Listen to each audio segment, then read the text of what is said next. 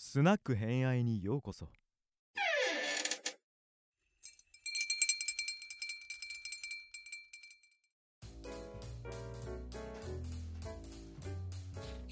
信康事件、悲しかったね。えー、まああのセナの発言がもう一番物議を醸し出しましたけどね。え、平和な国構想。ああ、最後東京タワーできちゃったからね。それでエンディングで。今のでセナちゃんの言葉だったんだみたいな。まあ本当にセナと家康の関係。というか、まあそこの思い出というか、まあ、悲劇みたいなのが全ての家康のモチベーションの根幹になってるっていう設定をしたかったがためのこの半年間だったっていう。そうだね、うん、はい、だって全部瀬名ちゃんとの約束を守るためみたいな感じだったよね。そうそうそうそうそう、うん、普通瀬名ちゃんね、あの悪女系で描かれることが多いので、なんか今回すごく意外な感じでしたね。それは悪女のイメージだったけどねえ、はい、うん、全部のシーツだとてか、まあ、残ってる話を見て割と悪女書かれるから、え、有村架純ちゃんが悪女やるのみたいなね、どうすんだろうと思ってましたけどね。そうそうそう、そしたら可愛い可愛いっていうの、あ、可愛い可愛いって思って、キュンキュンしてますね。あ、可愛いって思って。今回あれですね、やっぱ有村架純ちゃんと北川景子様。はい。北川景子様すごかった今回は。なんか今回女優陣がすごくかっこいいなと思いましたね、みんなね。うん。ね、素敵な方ばかり。あ、あちゃんのつぼねもね、かっこよかったです。あのお姉様もね、なんかこう貫禄があってすごくかっこよかったですね。ね、いい配役。うん。おいちさんとちゃちゃの使い分けが良かったですよ。俺はあれはすごくて良かった。今回は美しかった。ね、美しい。ずっと美しいなと思って。そして最後まで何をしたいのかがさっぱり分かんなかったヨドノでした。初恋だ、初恋の人に振られちゃったから。何十年間やってんだよ、うん、それっつって。こじ、こじらせ系女子みたいになっちゃったよね、あれですね。しかも三姉妹みんなこじらせてるやん。何十年間あの秘密隠し持ってるんだよっつって。みんなこじらせて。うん、いやー、そのこじらせたのがあの大阪のチーム産んだって考えたら、まあそりゃ家康だってもうやるしかねえってなるだろうなって思ってこじらせた結果秀頼がああなっちゃったっていうのがかわい悲しいよね、秀頼君、うん、だからもうあの展開って言ったら本当に秀頼は淀殿が産んだんですかって本当に思いたくなる。秀頼君かっこよかったね。うん、あの秀頼の今回すごく、まあ、あの真田丸の時もね中川大志さんがやっててこれもすごく評判が良かったですけれども、今回も良かったね。はい、今回もすごく良かった、うん、良かったっていうか、まああの従来でいうところの秀頼のイメージみたいなのがまた一段と深まった感じですよね、うんうん、大きかったしね、うん、ああそうそうそう、幅のある方を使ったから、うんうんうん大きかったし、まあ、うん、ジュニアでしょ。ジュニアの方名前忘れてた。そうですよね、確か。うん、そうですね。で、しかもその豊臣秀頼っていうのが何者なのかっていうところにちゃんと焦点を当てた人物像を作ったっていうのはやっぱすげえなと思いましたよ。うん、確かにだ。ほら、秀頼って結局何したかったのっていまだに言われ続けてる人だから。うん、はいはい、そうね。うんうん、で途中まで淀殿の言いなりみたいな感じのキャラなのかなってみんな思ってたんだけど、うん、一周回ってあの淀殿の狂気だけ受け継いでやるぞーとかって言っちゃう人になっちゃったからうん佐久間龍斗さんですね、はい、うん、うん、これから出てきそう、うん、雰囲気あったすごく、うんうん、ね、うん最後それかよってみんなで突っ込むような、そうやっぱり私はみたいな、そうひよってんじゃねえぞみたいな感じだった。えひよってるやついねえよなみたいな感じ、おおえいえいよーつって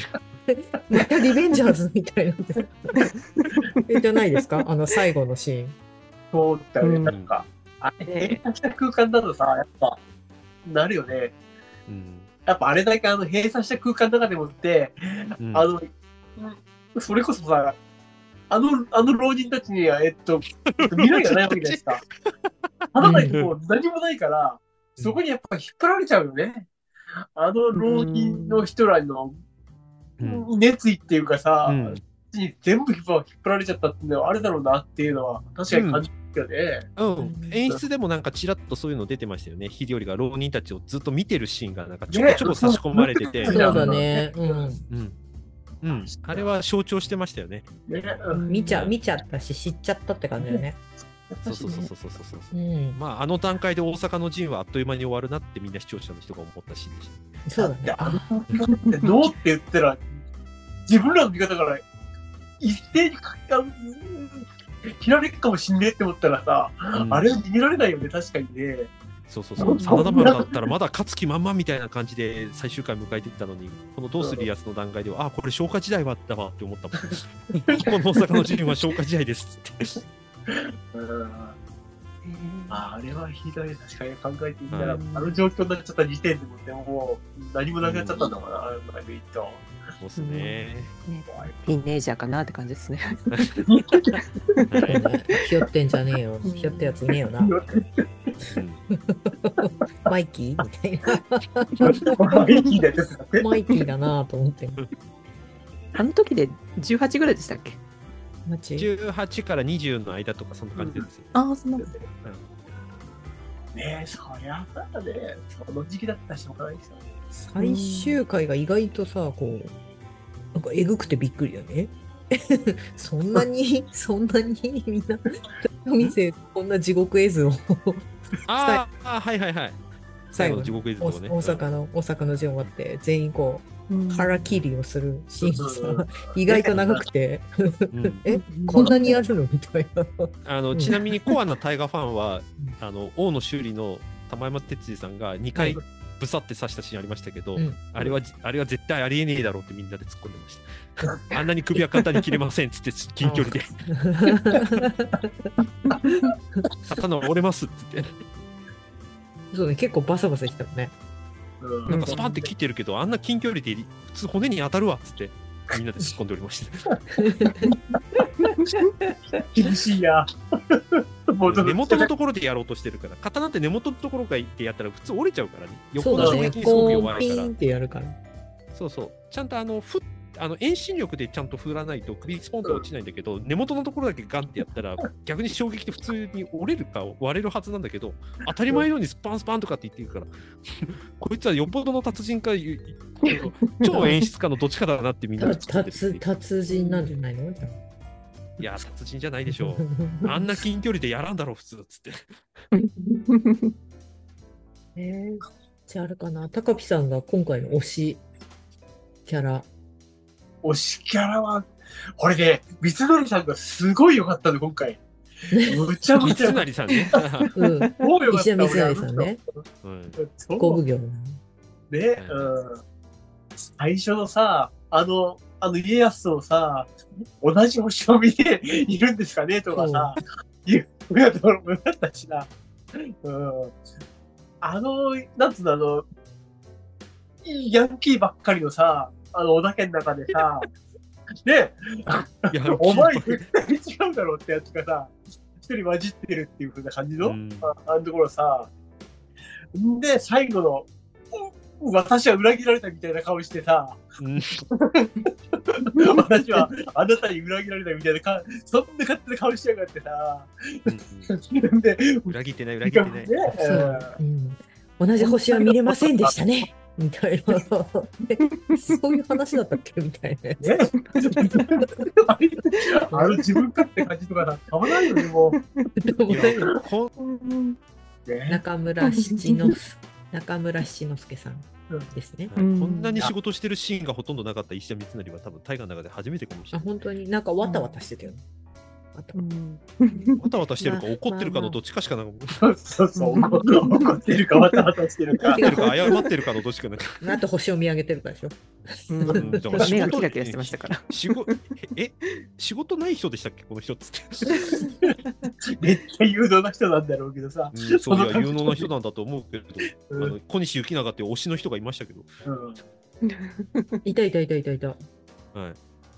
あんた名将だぜみたいなことを言ってたけど、関ヶ原の独占の時に、うん、突然どうしたみたいなね、うん、うん、そう、そんな推しだったのって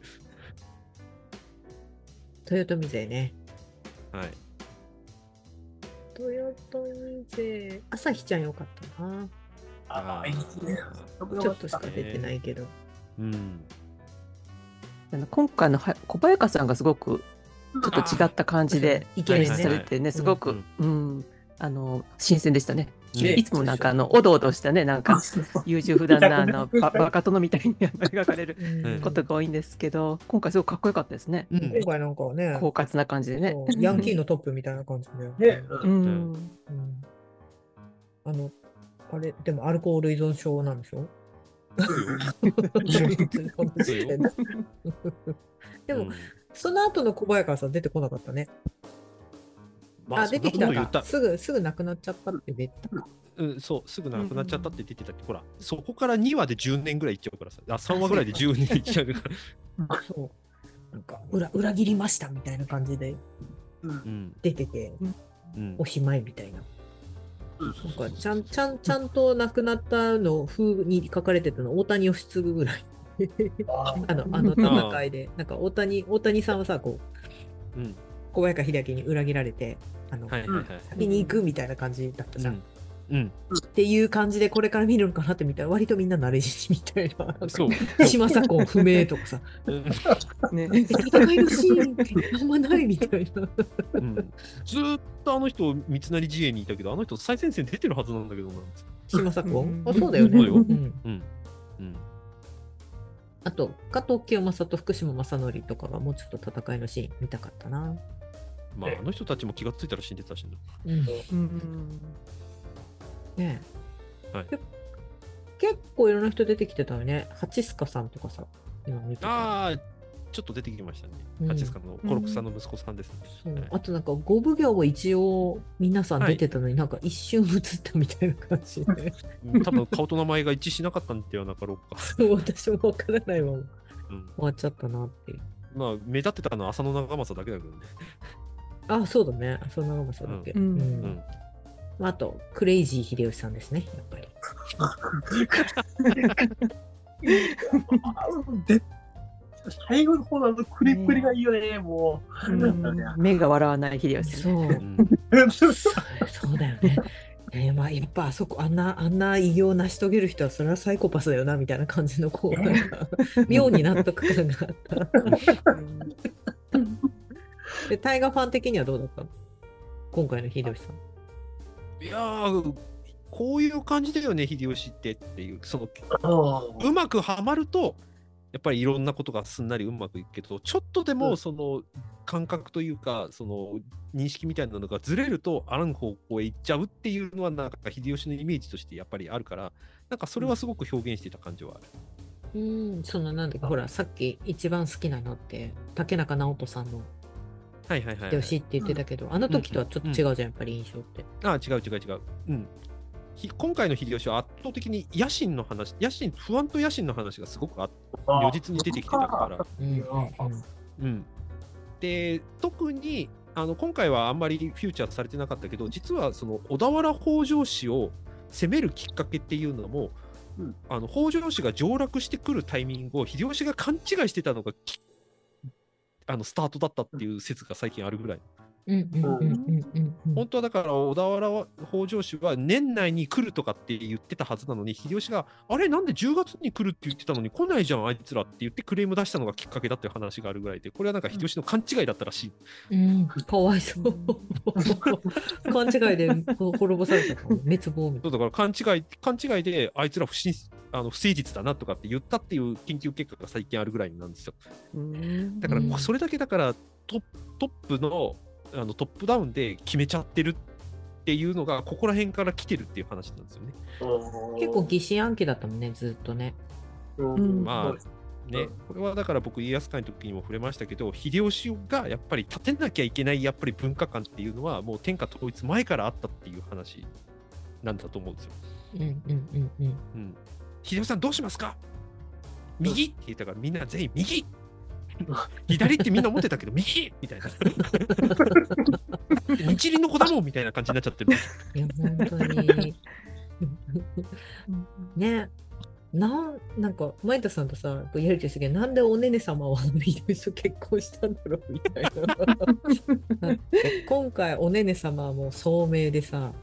うん、ね、こうすごい気遣いもできてね、うん、もうバシッとこう言うこともできて、家康とも対等に渡り合ってみたいなさ、おねね様かっこいいみたいな感じだったんだけど、なんで秀吉みたいなどうしてこんな最上中の最上みたいな人秀吉とみたいなねえ、ねえ、あれ不思議ですよね、うん、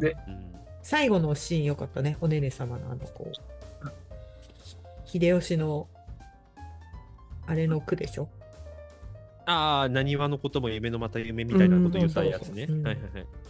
あ、うん、すごいねね様に言わせるんだみたいな、そうですよね。彼女はある意味自分が豊臣家なんだっていう誇りを持ってたっていうのは史実上でもやっぱり出てきてたりするんで、あ、うん、一緒に見ること、夢を見ることで楽 し, 楽しかったみたいなこと言ってたじゃん最後、うん、で、うん、時世の句、そうだ、秀吉の時世の句をもじって、うん、最後、うん、こう彼女はもう出なくなっちゃったけど、まあ大阪城からも出てね、今の高台院っていうところに行って、そこで滅亡を見届けてますからね彼女ね、うん、素晴らしい。ねね様ほんと最初から最後まで来たみたいなねね様来たみたいな、かっこよかったですね、ねね様来たみたいなまああとあれね、我々 の, あの秀吉の母上高畑淳子様高畑淳子様は非常に私と分かりやすかったです。そうそうそうそうあの飯直政にコロッとこうこう手のひら転がされるだろうなと思ってて、高畑淳子さん最高だなと思ったらやっぱりコロッとされてたねいやー、もう徳川四天王会で僕これ喋った時に本当にこの配役知らなかったから、まんまの展開来ると思わなかったもん本当に。まんまだとコロコロだったよね、うん、うん、焼き込みとか言われてたけどすごいすごいわけではなかったまあね、直政も過激派系の人ですから、どっちかっていうとね。そうだね。うん、そう、あれはもうすごいぴったりだったね。うん、うん、ね、うん、そう。あれはそう誰配役したの最高って思った。ちなみに焼き殺そうって言った人は本当は直政じゃないんです、史実上だと。あ、あるんだ。はい、あのこれ本田茂作座。あの鬼作座って言われてた人ですね、岡崎三奉行のうちの一人の。誰誰出てる、あの岡崎の三奉行の中で仏、あー、なんか言ってたね、うん、そうそう、うん、あの鬼って言ってたあの本田作左衛門っていう人が実はあの焼き殺そうと思って薪を組んでたっていうのは超本人あったんだ、あれエピソードとしては、はい、あの実際にやりました。なんで薪があるのみたいな、寒いかと思って実際に焼き殺そうっていうことを言ってた過激派の筆頭が本田作座さんででも今回は直政がちょっとどっちかというと過激派寄りだからはい、うん、そうそう、あの本田作座って実は家康とも結構関係が深いというか、いろいろ関わりがあった人なんで、別の大河ではよく出てくるんですけど、今回は一切出てこなかったっていうので、いろんな人が代替わりしたって感じ、うん、あの役割が変わったっていう感じですね、うんうん、でもちょっと本当にあった話だったんだね、うん、それは知らなかったな、やっぱそうそうそうそう、ただの演出なのか、その直政ってこんな過激だよねっていうのを見せたいための演出だと思ってたけど、いやマジでやろうとした人がいました人質の役目はそんなもんだろみたいな感じのことをねいやもうこれで焼き殺せばさ宣戦布告できんだからさみたいなことを本田作座さんは言ってたらしいやべえやべえやべえ、うん、やべえな、うん、ただまあ、 あのそれこそ石川数正がほら出奔した後の徳川家だから、うん、やっぱりね、とあの羽柴家憎しみみたいな人たちの過激化はやっぱり徳川家の中にはいて、うん、その筆頭が本田作座だったっていう話で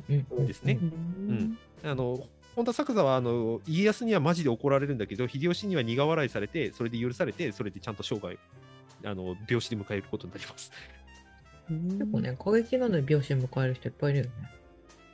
うんうん、あの日本にあの日本で随一のあのなんか日本一短い手紙を書いた人としても有名ですね、本田作座さんは。火の用心、おせん泣かすな、馬肥やせだ。その、その手紙だけ、うん、そのさん行だけ送ってきたって、奥さんに。すごいね、家父長制のこうマックスみたいなそうそうに日本一短い手紙ってよくだ出てくるやつですね。いや面白い。あのおせんっていうのはちなみに息子のことね、うんうんうん、船長っていうんだけど、うん、で馬子やせだからこれ武士の価値観を象徴してるって言われてよく取り上げられるやつですね。なるほど。火の用心は警戒しろ、おせん泣かすのは嫡男大事に、うんうん、馬子やせはやっぱり武士としては馬がすごく大事だから、うん、あの馬に病気があったりあの栄養が足りないなんてことありえねえんだぞみたいなことを書いたってやつですね。なるほどね、うんはい、というのでも実は本田作座さんっていうのはあの家康関連では結構有名な人なんですけど、まあ、今回のどうするやつでは全然出てこなかったですね。いないね、うん、名前、はい、名前も出てきたか分からないね。出てこなかったっていう。じゃあ猫さんあれかな、ちょっと話変わるけど猫さんは今回誰を、はい、誰推し？うーん、まあ、もちろんねあの北川景子さんは素晴らしいんですけど、うんまあ、あのメインの人は、まあ、ちょっと外したら、うんうん、あっちゃんのつぼいなんかねちょっとなんかかっこよかったですね。はいはいはい、あっちゃん様ね、うん、あっちゃん様、はい、松本若菜さんですね。綺麗だったね、美しいし、ねうん、あの若武者姿がねなんかかっこいいね、うんはい、ちょっと力ずかふであの家康の生涯の中で、えー、と関わった女性ごにん挙げるとしたらその中に間違いなく入ってくるあちゃんのつぼみですね。ねもはやもうなんか側室なんだけどもはや参謀だったよね。ああのよくねよく政務官の立ち位置でよく言われる人ですね、あちゃんのつぼみ自体がね、うんうん、本当に頭いい、よかったよね、頭いいし動けるしみたいな、うん、うん、だからこれが家康のなんかその女性感を表してるってよく言われていて、要するにあの女性というものを政治にやっぱり参加させた方がいいという話をなんか阿茶の局を経由してなんか家康が位置づけをしたっていう話があるぐらいですかね。うん、だってあんだけ頭良くてね、うん、仕事できるんだったら、うん、だってちゃんとあれだもんね、戦場の現場にもいたもんね。そうそう、戦場にも行ってるし、大阪の大阪の陣大阪の陣も交渉役でも行ってますからね。うん、うん、怖かったっていうね。あのこのヨドさんとのさ、バチバチね。発見とかで弱ったね。あれはバチバチで弱かったですね。ふたりとも脇汗かいちゃうみたいな感じの怖さだったね。ねバチバチでしたよね。バチバチだったね。うん、美女ふたりがみたいな。美女ふたりが本気でやったら超怖えみたいな。ね怖え。確かに、うん、あ, あんまりあっちゃあっちゃ様ってちょっとしか出てないっていうイメージだったけど今まで結構家康関係 の, その映画とか見るけど、うんはい、今回だいぶがっつり、うんうんうん、そうですね描かれ出てたよね、はい、後半、うん、後半ずっといたもんね、うんうんはい、途中からそうです、ね、あの淀殿が北川景子さんだよってあたりからずっといるもんね。うん、そっちが北川景子でいるんだったらこっちはあっちゃん置くわみたいな感じの夫人で夫人でこううん美女対決でしたね。ねいいねあのあの女子対決は良かったよね。うんうんごめんごめんみたいな。マイトさんは誰良かったの今回？タイガータイガータイガー歴丸年。丸年。分かんないから。えー、見てそうだなまあ、ねまあ、今回、うんまあ、今川義元氏真かなあえて言うかあ氏真なんだ義元と氏真なんだよ、うん、あえていくとすると萬斎さんそうそうそうそうと最後誰かわかんない溝端淳平、うん、誰誰このこのおじいちゃん誰このあれあれ実は結構いいとこついてるというかあれ史実上でも確かにあのタイミングで家康と氏真って合ってるんですよね、うんうん、あのネタを取り入れてるっていうところがすげえなと思ってたんですけど、うんうんね、お兄ちゃんってやつですねあれみたいななんか そ,、うん、そんなそうそうでもまあでも結構やり取りはしてたって言ってたね。ああそうです。その追いやっても。はい。あのなんだったら、うん、ああの今回の家康会の時にあんま触れなかったですけど、本当は家康は、えーと、北条氏にあの今川氏真を預けた時にまあ、その先々でもう一回駿河に戻ってきてもらいましょうよ氏真を、その方が政治安定しますからみたいな話をしたんだけど却下されて、で行き場所を失った氏真が京都に行っちゃったみたいな話があったらしくて、うんうんうんうん、で京都であの信長の前であの蹴鞠披露するとかいうシーンがあったりもするんですみたいなことを経て最終的に家康の保護を受けて、であの家として存続する、先々後期になるってやつですね。結構ねご年配、はい、長生きですよ、家康よりも年上ですからね、うんうん、という結局だから、えーと、これは今川義元なんかが特にそうなんですけど、織田信長に討ち取られた割と凡将というか、あの将軍として武将としてあんま優れているわけじゃないっていうイメージがもうここ数年でだいぶ払拭されてきている今川義元、うんうんうん、あの麒麟が来るの時もね、うん、ねあの結構生かした武将として出てきましたからね、うんうんはい、でこれ今回の村満載ってしかもその波動と王道って最初に言ってた話そうねずっと言ってた、ね、それが最終回まで来る、うん、あの思想としてつながっていく、そのきっかけだったりもするからそうね、うん、あだからそれを思った、あそんなにしかもあれじゃん秀忠まで言ってたじゃん、うん、そうそうそうそれを、うん、それがやっぱりすごいよね、うん、そこまでつなげるような役割として今川義元を置いたっていう、だから家康のその少年期から青年期に至るための思想体系にものすごく影響を与えた今川家の文化みたいなものを今川義元で表現したっていうのはやっぱりすげえなって、結果それに沿っていきますからね家康がね今回、うんうんうん一挙するってスップの方に戻ってるぐらいだもんね、うん、そうですよね、江戸じゃなくてね、よっぽどだったんだよね、うん、っていうのがあったんでしょうね。だからまあそういう流れでいくとやっぱり今川氏真との関係もすごく重要だったし、それをまあ、あのお兄ちゃんだったのにのやつで決着させる流れはどうかと思ったけど、ただまあ本人にとってのすごいね影響力があったっていうのはね、今川氏真のやっぱフューチャーしたのはやっぱこの大河のすごいところだったと思いますよ。普通だったらもうね、うん、うねボンボンの兄ちゃんで終わらせるところだったから今回普通だったらね、そうね、うん、そうえいっかいめから漫才さんは死んじゃうみたいな衝撃のいっかいめから始まり、うん、あよかったちょっと出てきたみたいなちょびちょび出てきてちょいちょい出てきてて、うん、今川義元のところがスタートなんだっていうのはすごい思った、うんうん、そこをうまく見せたから結果今川義元が最後まで家康のなんか伴走してるような感じになるっていうのはなんか面白かったですね、うん、そうだねなんか、うん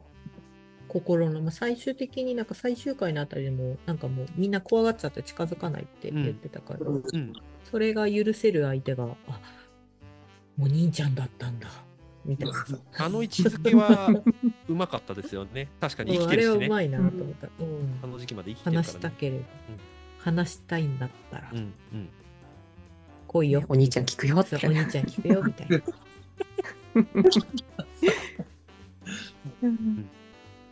かな、そうね、うん、なるほど渋いね絵に似てる視点が、ねうん、推しは誰だ私さどうなのなんかいろいろポロポロ出してるけどまあもう高畑純子さんでいいんじゃないかないいんじゃないかなってな, なんで大きいんだいやなんか、うん、なんか今ちょっとさなんだっけホームページ見ながら見てるけどみんなやっぱ女性陣良かったなってすごい思って、うんはいはいはい、今回女性陣良かったですね、うん、今回ね今回あのもちろん男性もねあの録画してんのもすごい良かったしさ、うんうん、よかったけどやっぱ、うん、あれじゃあ酒井忠次の奥さんとかねあはいはいはいはい、うん、もうすごい良かったじゃない、うんうんうん、とかもう良かったし稲ちゃんあ小松姫ちゃん稲姫、うんはいはい、稲姫とかもすごい良かったし、うん、あと千姫も良かったよねあうんうん最後ね、うんうん、あ闇落ちしたとかみんなに書かれてるけど闇落ちもしてないんだけどみたいな、うん、でもっていうこう女性の演出おきお気に入り方まあ瀬名ちゃんがああだったのかっていうのは一旦置いといて、うんそれ以外の出てくる女性みんな結構好きだなそれこそさっきも言ったけど朝日、朝日さんとかもすごい良かった、うん、山田真帆さんすごい良かったし、うん、お会いの方もね、うんうんはい、可愛らしかったし、うんうんうん、そう女性の着方がすごい好きだったな今回っていう、うんうんうん、昨年のそうね鎌倉殿のあのなんだっけ北条政子とかも良かったけどまた今回違うよね、うんそうだね、うん、なんか無理せずちゃんと女性が活躍してるのがすごい良かった。うんうんうん、うん、ね、そうね、おねね様とかね、うんね、うん、最初から最後までかっこよかった、ねうん、かっこいい女性多かったねって思う、ねうん、そうですね、うん、でねっていう感じかな。そう本当ね、なんかえらあんまり選べないなって、まあね、それまあ織田信長とかえ笑っちゃうんだよな。なんかね、勝頼とかその辺はもちろんイケメン勢は見ててよかったけど、うんうん、女性陣よかったね、うんうん、小さ小さく出てくる人たちもすごいよかった。で、じゃ猫さん今回なんか一番イケメンはうーんそうですねやっぱり勝頼かなゴードンくんね、ゴードンくん武田ゴードン勝頼、うん、あの声がね結構良かったなと思ったんですね、うん、ゴードンくんもっと出てきてますね、まあ、顔もねもちろんいいんですけど、あの、ねうん、声がなかなか素敵と思って、うん、ゴードンくんと佐久間くん、あの勝頼違う、えー、秀頼役の、うん、このふたりはこれからもっと大河とか出てきても良さそう、うん、なんか侍の役とか、うん、武士の役似合いそうだよね、ね、うんうん、で大河ファンからすると今回人気があったのはどうなんですか、そのマイトさんに聞いてんこいつすごいよみたいな、その大河ファンの周りの人たちは人気があったキャラ、キャラクターというか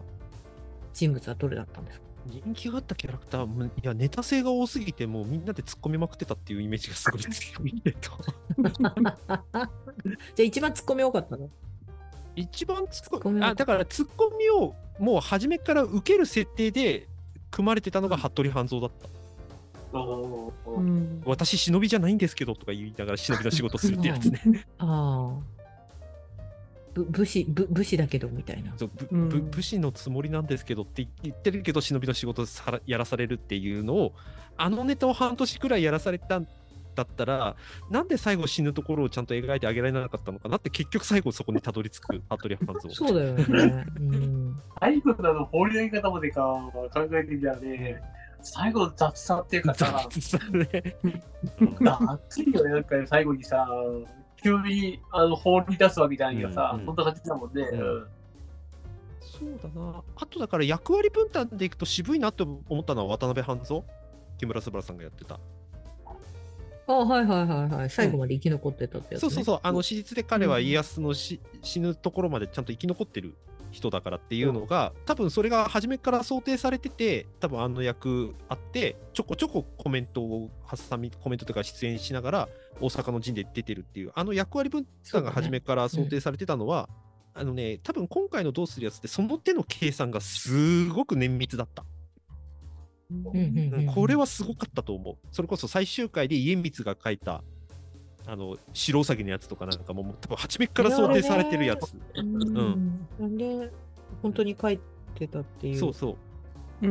うん、あの想定のやつもそうだし、さっき言ってた今川氏真と家康が本当に合ってたっていうあの史実の記録のところを使ってあのエピソードを作ってるとか、そういうね、うん、綿密さ、あの史実との整合性を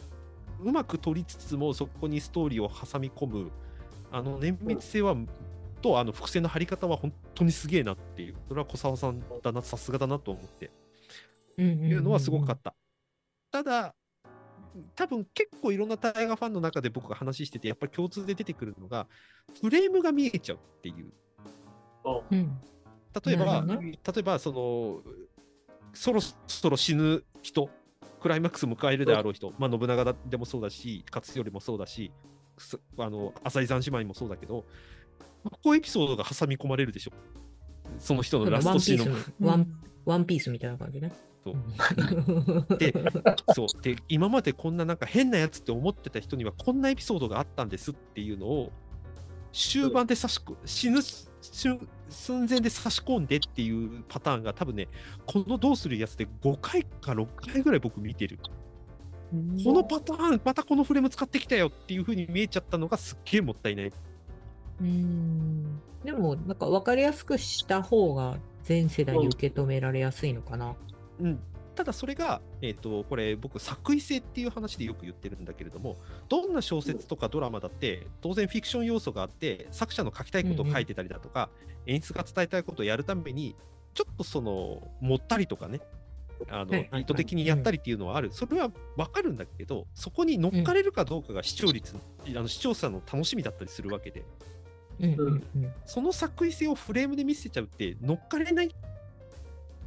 んだよね、それ、そういうのって。なるほどね、うんうん、あ、まあ、かまたこのパターン使ってきたよっていう、その骨組みのとこだけ見えちゃって、その肉付けしてる俳優さんのところよりもそのフレームが見えちゃうっていうのは、すげえ今回のどうするやつでもったいなかったところの一つ。なるほどね、うん、っていうのはすごく思った、うん、結局そっちに目いっちゃうからね、うんうんうんうん、なるほどね、うん、っていうのがあったからね。さすがタイガー長く見てる人の見方ですね